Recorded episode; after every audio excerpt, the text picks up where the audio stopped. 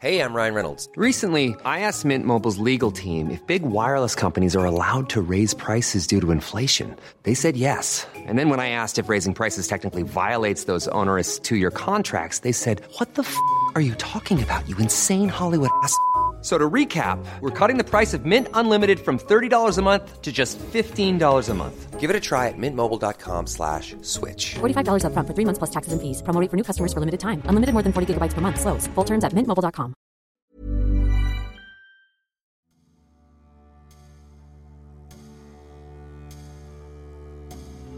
Il y a bientôt 43 ans, Niki Lauda passait à deux doigts de la mort, brûlé vif dans sa Ferrari en plein Grand Prix d'Allemagne.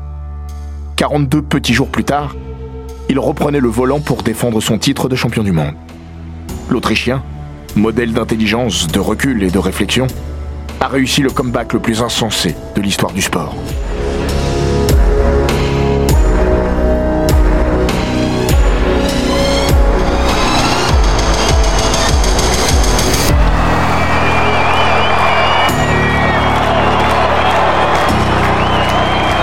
Bienvenue dans les grands récits d'Eurosport.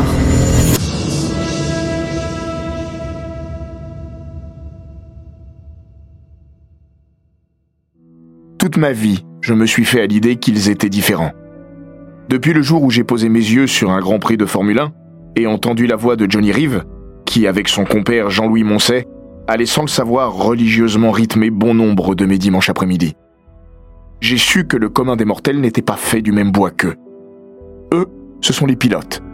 Des hommes intelligents, qui batifolent avec la grande faucheuse le plus instinctivement du monde. Et viscéralement. Aujourd'hui encore, je reste persuadé qu'ils possèdent quelque chose que les autres n'ont pas. Ils analysent toute situation dans un espace-temps qui leur est propre et dont l'étroitesse vous enverrait dans le décor. Ils perçoivent tout plus vite que nous. Quant à leur résistance physique et leurs réflexes, on oscille entre le prodigieux et l'extraordinaire.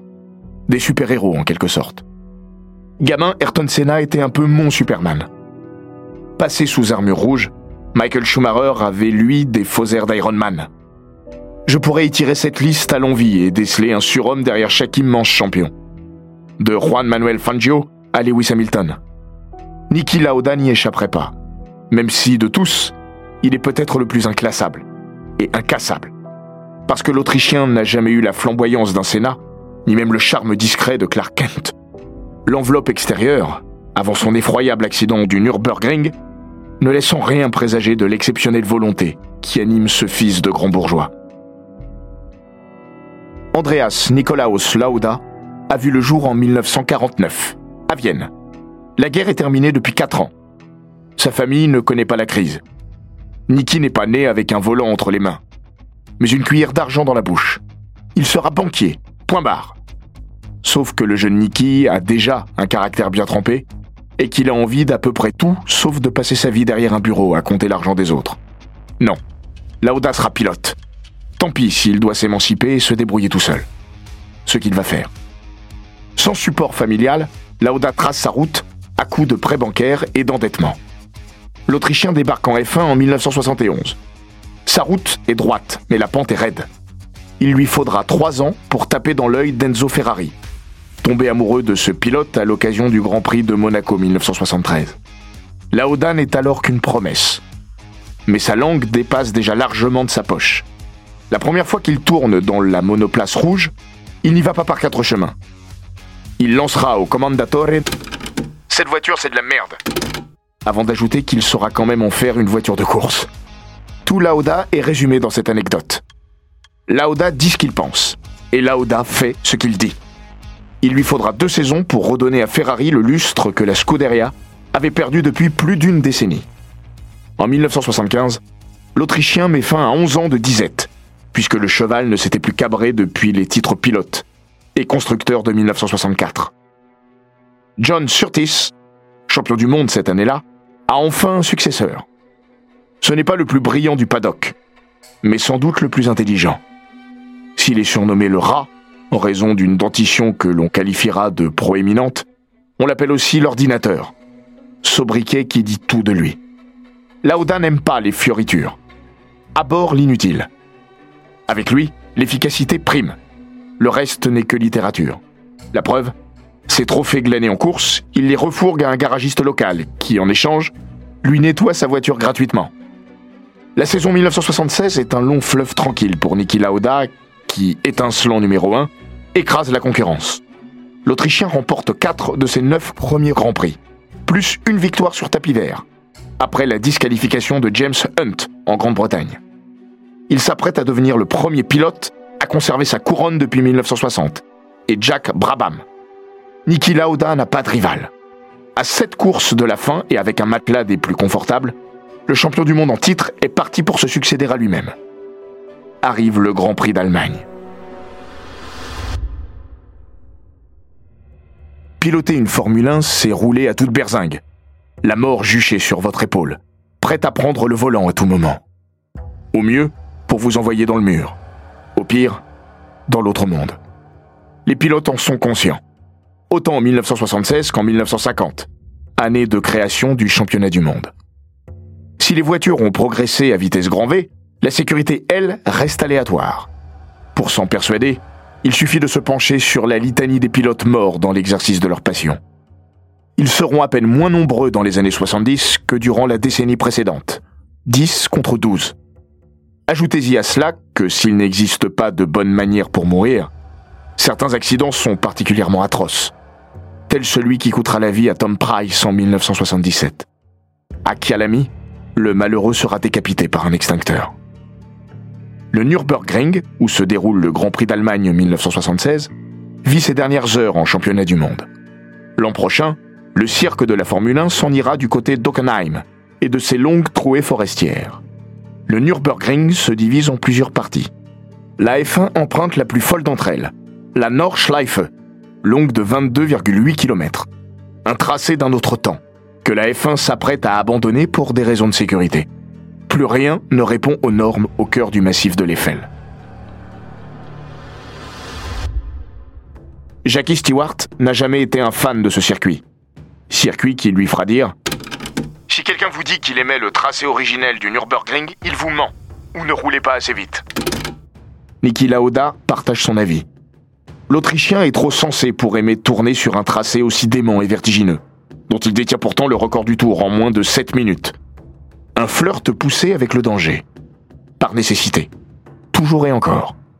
Dans son autobiographie, 300 à l'heure, il écrira au printemps 1976, je fis part à la délégation du Grand Prix de mon intention de ne pas courir le ring cette année-là. Mais ma proposition fut rejetée, et j'ai accepté de le courir quand même. Alors Lauda court, et la vie de Nicky ne sera plus jamais la même. Il a plu sur le massif de l'Eiffel en ce 1er août 1976, mais la piste s'assèche rapidement, si bien que Lauda monte des pneus slick au terme du premier tour le seul qu'il bouclera intégralement ce jour-là. Quelques minutes plus tard, à la sortie d'un gauche rapide et avant le virage de Bergwerk, Lauda perd le contrôle de sa monoplace qui fait une embardée vers la droite. La Ferrari numéro 1 traverse la piste et s'en va heurter le talus. Elle revient sur le tracé dans un tête à queue sans fin au faux air de valse avec la mort. La carcasse de la monoplace est complètement démantibulée, délestée d'une roue qui s'est fait la malle dans la bataille. Le pire est à venir. La 312 T2 finit par ralentir, mais elle s'embrase dans la foulée, bientôt percutée de plein fouet par la surtisse de Brett Lunger. Un cauchemar en chasse un autre. Arrivent d'autres pilotes, qui réussissent à s'arrêter et tentent de porter secours aux malheureux. Guy Edwards, Harald Hertel ou Arturo Merzario sont de ceux-là. Le dernier nommé réussira à dégrafer la ceinture du pilote accidenté et qui est en train de brûler vif, alors que les secours postés bien plus loin tardent. 10 secondes de plus et j'étais mort. Finalement héliporté à l'hôpital d'Adenau, il tombe dans le coma et oscille entre la vie et la mort. Lauda n'est pas menacé par ses brûlures, aussi graves soient-elles, mais l'inquiétude des médecins se porte sur ses poumons. Dans son baquet, le champion du monde a respiré des vapeurs toxiques en quantité importante. Essence, plastique, toutes sortes de saletés sont passées par ses bronches pour se fixer dans sa poitrine. Commence alors la lutte d'une vie, de sa vie. Et c'est le principal intéressé qui la raconte le mieux. Je me rappelle entendre le médecin dire ⁇ Si on lui donne de l'oxygène, il va mourir ⁇ Une remarque intéressante. Je vais mourir. Je me souviens aussi de fragments de conversation, Dix ans après, j'ai revu le médecin à Hockenheim et je lui ai demandé ce qu'il s'était passé durant l'accident. Il m'a dit que j'étais en vie car je suis resté conscient assez longtemps. Je suis pas passé en mode sommeil comme la plupart des gens le font dans cette situation. On pouvait vous parler, m'a-t-il dit. J'ai essayé de rester éveillé pour suivre les instructions. Pour moi, c'était clair. La seule issue était de rester vivant tant que le médecin pouvait me garder en vie. Comment? Un tube dans les poumons. Et on aspire tout ce qu'il y a dedans. Quand ils vous font ça, vos poumons se compriment complètement et vous n'avez plus d'air. Vous paniquez. C'est très douloureux et c'est horrible. Plus vous le faites et plus vous avez de chances de vous en sortir. Mais au bout d'une demi-heure, je disais On recommence. Non, non, non, non, non, c'est trop tôt, me répondait le médecin. Dans l'intervalle, un prêtre reviendra lui administrer les derniers sacrements. Pour rien. Parce que Laoda va ressusciter. Il ne voulait pas partir à 27 ans. Sa volonté fera le reste. Trois jours après le drame, Niki Lauda est sauvé. Il vivra, ou survivra. Mais il est défiguré à vie. Dans l'accident, Lauda a perdu la moitié de son oreille droite, une bonne partie de son cuir chevelu, ainsi que son front et sa paupière droite, reconstituée avec la peau de ses cuisses. Quand je me suis réveillé, j'avais les mains accrochées à mon lit. Une infirmière m'a expliqué qu'on m'avait attaché pour que je ne touche pas mon visage. Une autre m'a demandé Voulez-vous vous regarder dans le miroir? Dans la salle de bain, j'ai ouvert mes yeux et je ne pouvais pas y croire. Ma tête était de la taille de mes épaules. Elle dégonflera. Mais les cicatrices, elles, resteront. Lauda, une fois encore, assume. De la chirurgie esthétique? Pourquoi faire? J'ai eu un accident, c'est mon excuse pour être horrible. Beaucoup n'ont pas cette excuse pour être horrible. Dès lors, il ne sera opéré que pour réparer ce qui doit l'être. Et il portera une casquette. Ma protection contre les gens stupides qui me regardent de manière stupide. À peine sorti d'affaires, Niki Lauda ne songe qu'à une chose, revenir aux affaires, justement. Au quotidien et durant près de 12 heures, il s'entraîne d'arrache-pied. Après 15 jours passés avec un thérapeute, le convalescent est redevenu pilote. Dans sa tête, c'est clair.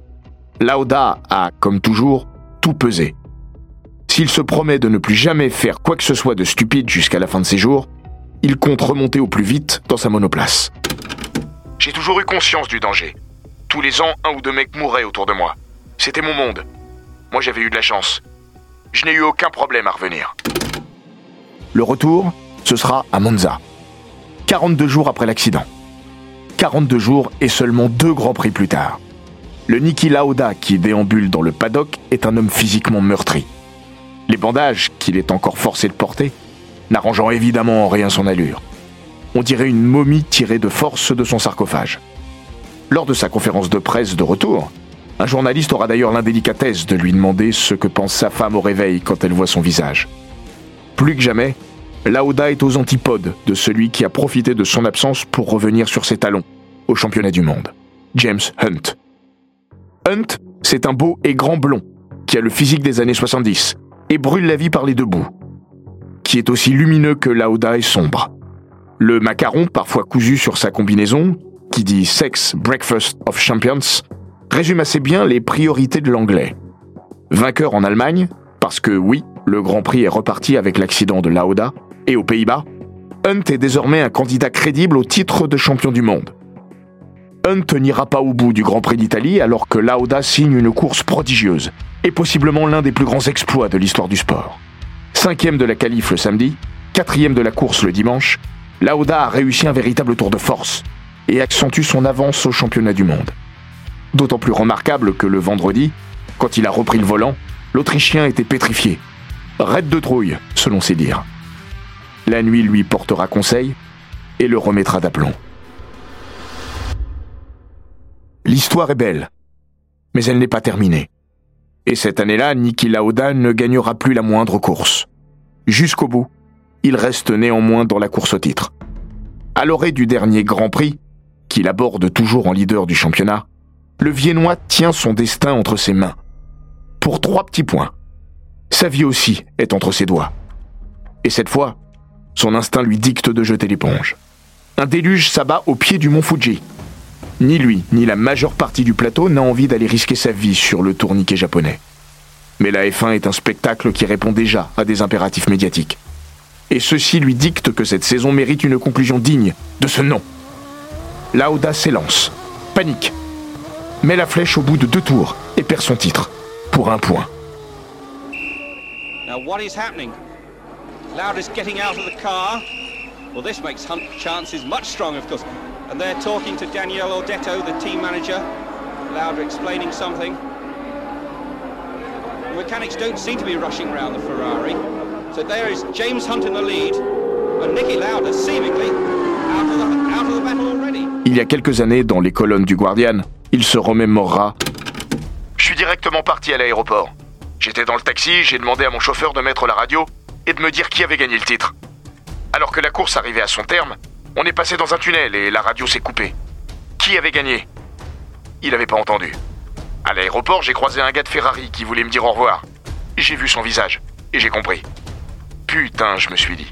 Et lui de lancer Oui, Hunt est champion du monde. Alors je suis rentré à la maison.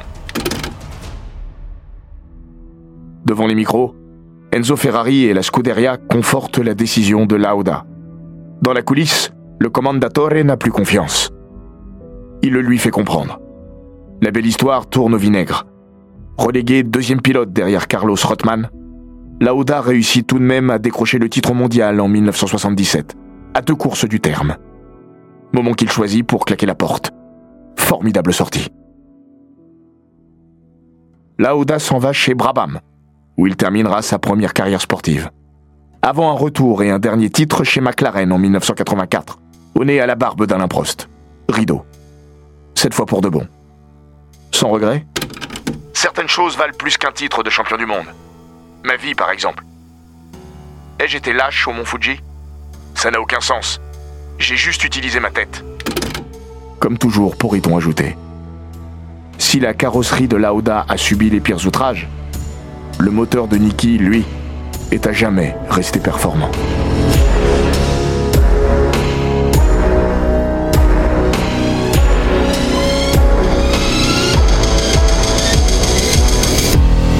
Cet épisode des grands récits d'Eurosport a été écrit par Maxime Dupuis. Il est raconté par Florian Bayou, monté par Jean-Gabriel Rassa et produit par Bababam. N'hésitez pas à vous abonner, commenter, partager et noter ce podcast sur Apple Podcast, Google Podcast, Castbox, Spotify, Deezer et toutes les plateformes audio.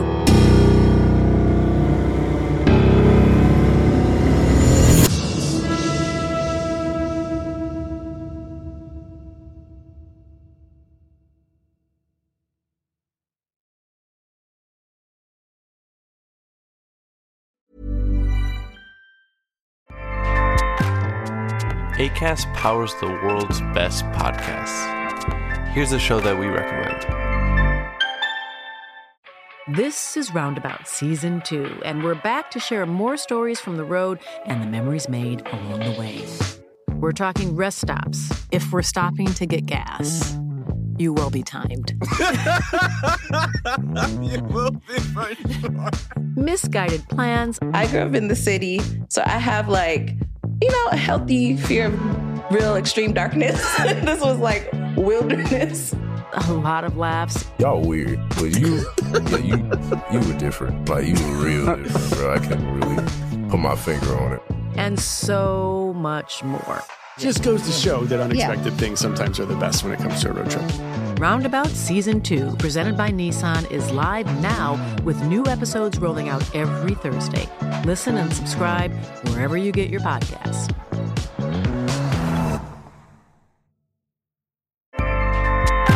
ACAST helps creators launch, grow, and monetize their podcasts everywhere. ACAST.com.